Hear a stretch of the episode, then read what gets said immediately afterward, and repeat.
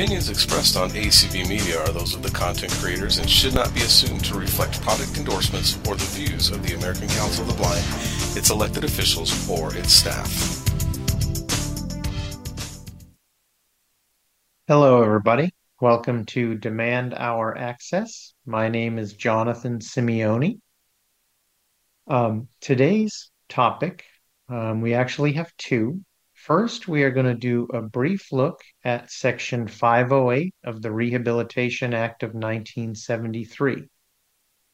Second, we were going to do a demo of how to comment on the proposed ADA Title II Web Accessibility Rule. Uh, I have postponed that until the next episode for two reasons. Uh, one being that an article came out in uh, a Washington Post property about traveling with service animals. And since we've covered traveling with service animals extensively on the podcast previously, I thought we should cover it uh, here today, and it's timely. The second reason is that I heard from some folks who may be interested in commenting, but given the fact that this is Labor Day weekend, they weren't sure they were going to be able to participate in this week's show. So, uh, as I have said from the beginning of the podcast, I do uh, welcome and respond to feedback from folks. And so, in this case, it just seemed uh, logical to hold off on that until we had uh, maybe a weekend with more attendance, um, or at least from what I heard from a couple of folks. Um, so we will be back with the demo of the commenting on uh, September 16th, uh, so two weeks from today. At that point, the comment period will still have about two and a half weeks left because it ends on October 3rd. Um, so if you're interested in commenting, the delay here in getting to that um, should not be an issue for you. With that being said, uh, I'm going to begin with a look at um, Section 508 of the Rehabilitation Act of 1973. Um, due to some technical difficulties on my end, this is going to be different than we normally do it here. Uh, I'm going to wind up reading what I have written instead of playing a prepared recording. So this will be a first for the podcast. Um, at the end of, that, I will um, be open to questions and comments uh, about Section 508. And depending on how that goes, um, I would like to discuss the article on service animals. So, with that being said, let's begin our look at Section 508. But first, why should we care about Section 508? For those who don't know, Section 508 is applies to the federal government. So it's what mandates that federal government uh, communications and hardware and software be accessible to people with disabilities.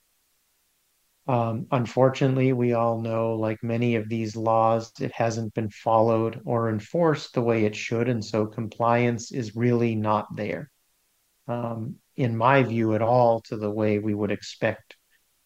Um, it would be especially since the first Section 508 guidelines came out in about, I believe, 2000, around 2000. The guidelines were updated in 2018. And so um, some of what we're going to talk to here matters.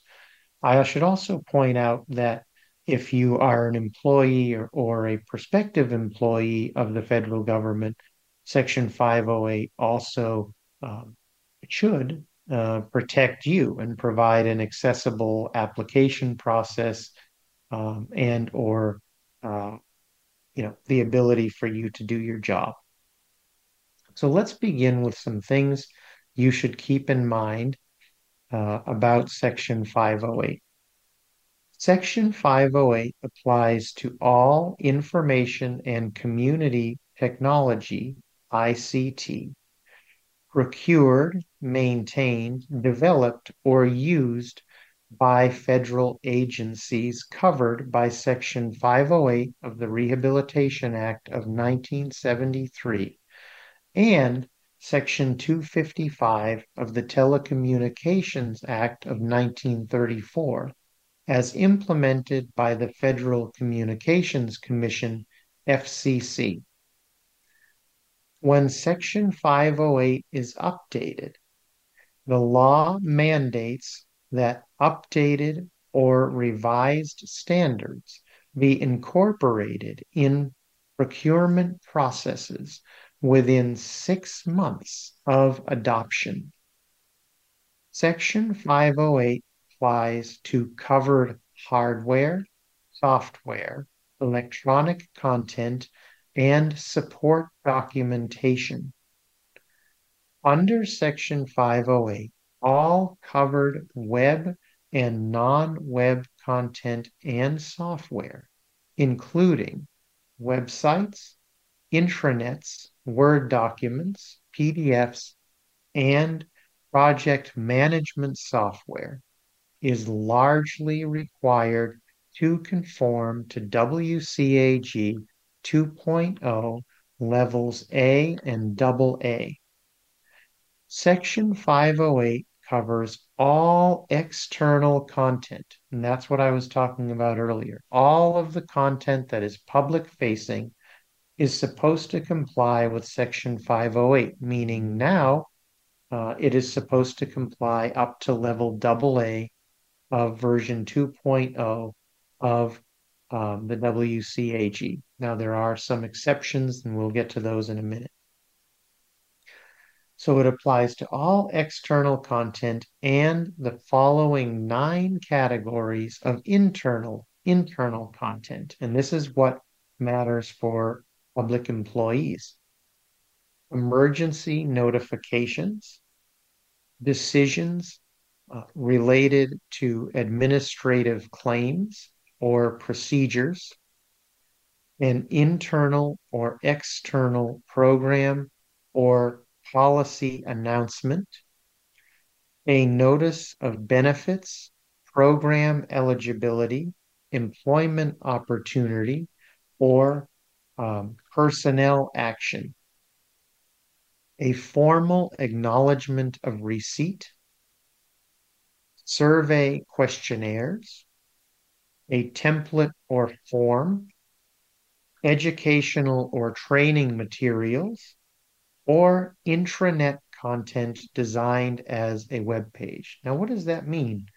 It means in a lot of um, workplaces today, uh, you put in your time requests and you look up your leave balances. Maybe you enroll in your benefits online. If those are intranets, that is internal web pages only, um, they are still covered.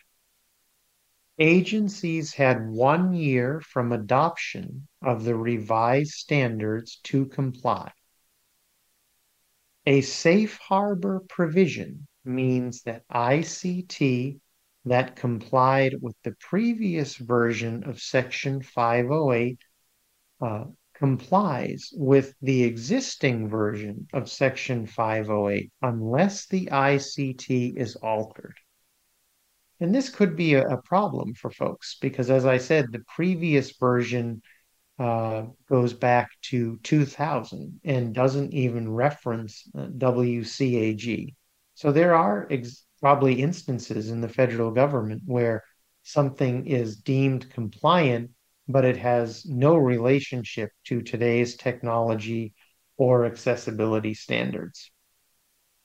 Alterations are considered on an element by element basis to determine whether an alteration triggers a need to comply with the revised Section 508 standards.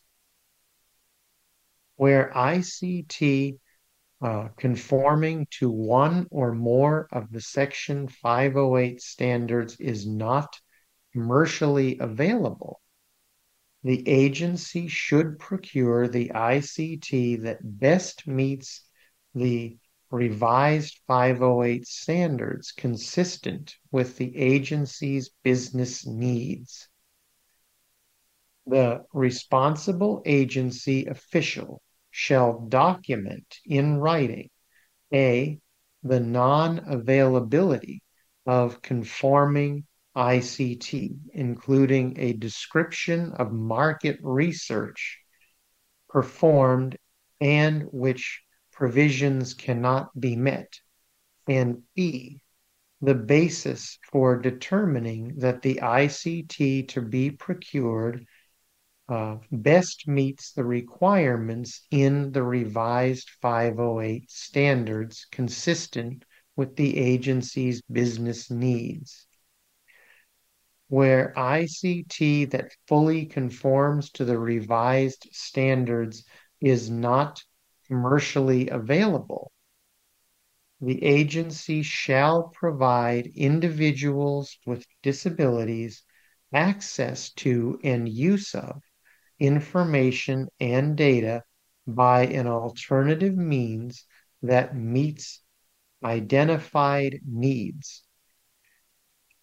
Non-web documents do not have to comply with the following four WCAG success criteria bypass block, multiple ways, consistent navigation, and consistent identification. Exceptions under Section 508.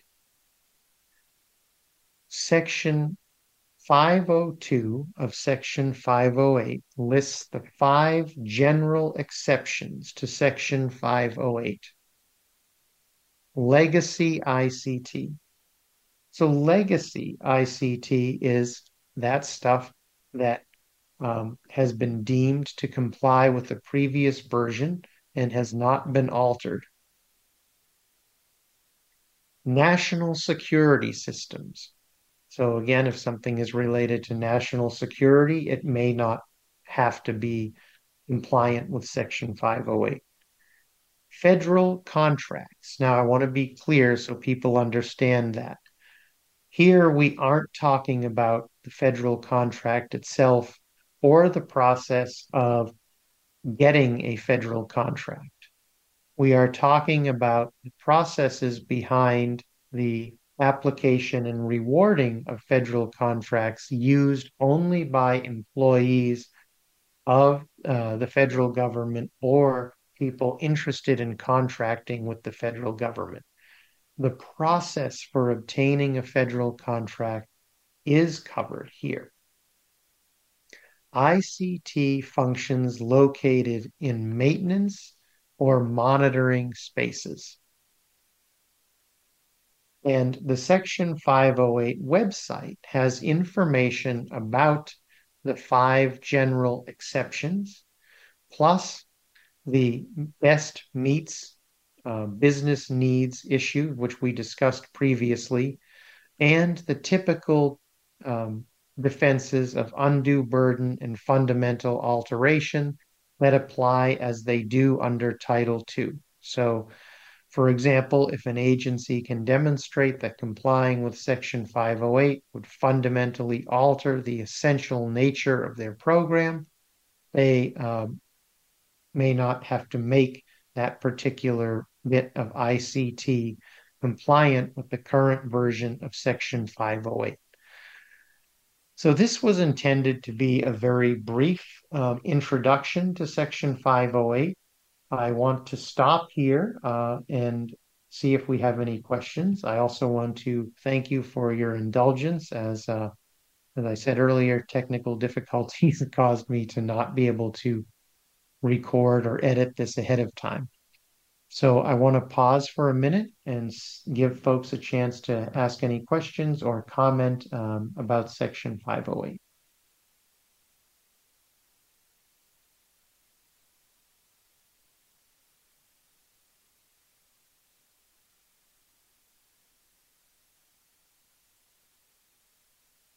So do we have anything in uh, Zoom or Clubhouse?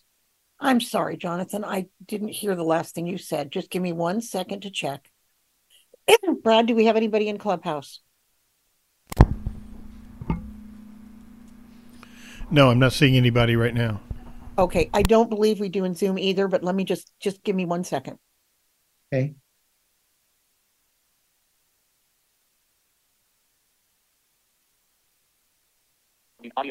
No, you do not have any raised hands. Thank you. Okay, um, I will begin um, discussing the article about service animals um, and traveling with a service animal. Um, and if someone happens to show up uh, with a question about Section 508 uh, or a comment, I'm I'm happy to receive those Okay, uh, perfect. Thank you. later as well. Um, so for uh, a bit of background, um, and in the interest of complete transparency, um, I was co contacted by Amanda Morris, um, who is the Washington Post disability writer, and asked to provide feedback uh, and comments uh, on a story about traveling with a service animal. They found me, um, the newspaper did, through the Demand Our Access website and through the things I have posted about traveling with a service animal and things we have talked about here.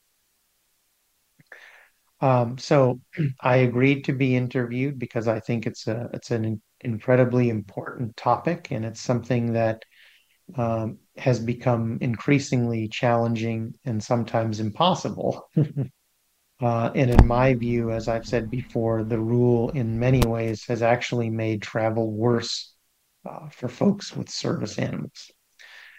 So I um, did a, about a 30 minute phone interview uh, with Amanda Morris. Um, and in, during that interview, I talked about a bunch of the things I talk about here in terms of um, the different seating methods um, and how uh, they couldn't exist the way they do and how the rules allow the airlines to not help people get directly to transportation. Uh, I'm not going to recap all of that here um, because we've already covered it.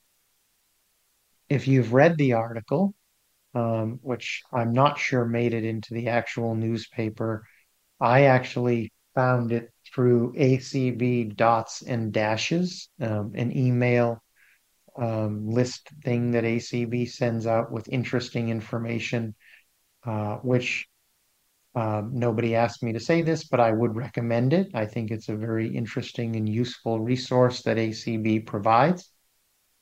Uh, and I was given a link to it from ACB dots and dashes um, to uh, something on, looked like it was from a well-being blog or some kind of well-being page. Um, but anyway, it is online. Um, the version that I read through that link, um, in my view, was disappointing, not because it didn't contain any of the information I gave, although it didn't. Um, and demand our access wasn't mentioned, which I was hoping it would be, because um, I hope other folks could find out about the resource. Um, but that being said, what was disappointing to me about it was how limited it was, um, in the sense that it only really got into the accessibility of the DOT form, which in my mind is a really minor problem compared to all of the other problems that people have. I can tell you that I personally um, was able to complete the DOT form. I did it even though I don't have a service animal. I didn't submit it, but I did complete it because I wanted to see how it would work. It's not the greatest accessibility. Um, so I'd be curious to know which contractor the Department of Transportation used. Um, but that's another question for another day. Um, but the point is, I know other people with service animals um, you know, Desiree, for example, uh, was able to complete the form um, independently as well. So the idea that it focused so much on the accessibility of the form was uh, really surprising to me, given uh, that I would consider that a very low level problem compared to people not getting the right seats, um, people not getting the right assistance, uh, people having to call um, different airlines to find out a, a, process every time they use a different airline. Um, the myriad real inconveniences and inequitable things that people have to go through. Um, and it it really was uh, to me very disappointing. I think it was a ver a missed opportunity.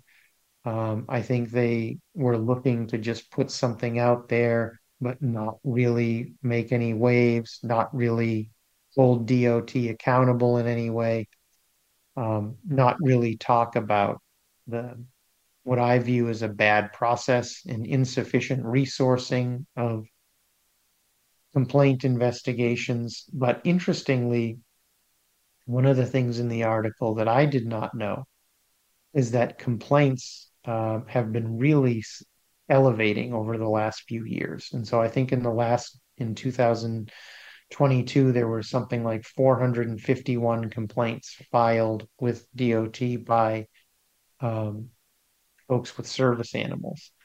Um, that's amazing to me um, that the numbers have gone up by so much since the rule was adopted. And uh, I don't know.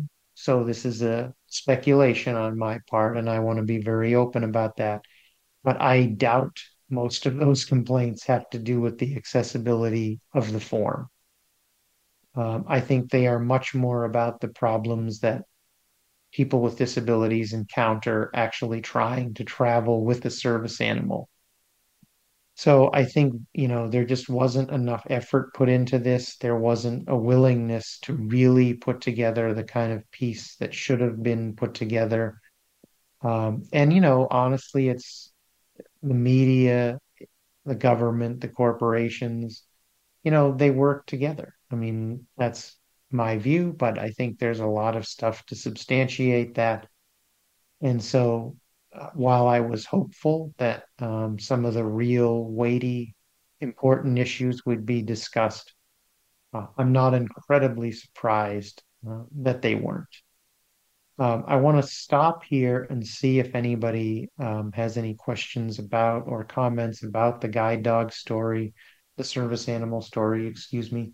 Um, and if anybody has any comments about section 508. You don't have any hands on Zoom at the moment, Jonathan? How about you on your side, Brad?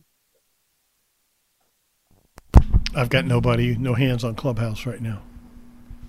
So I'm gonna uh, I'm gonna wait a few minutes, and this is honestly one of the reasons why um, I held off on the demo of the commenting because it's Labor Day weekend, and uh, I just don't know that we're going to get the same. Some of these podcasts, as you know, we've had very lively discussion and very interesting debate. Uh, and uh, I think the folks who said it that it we might not have that this time are probably correct. There, so um, I'm just going to hold it open for another couple of minutes. Um, I will say that I'm going to publish um, a post to demand our access where I link to the article and I say some of the things I've said here about it in writing.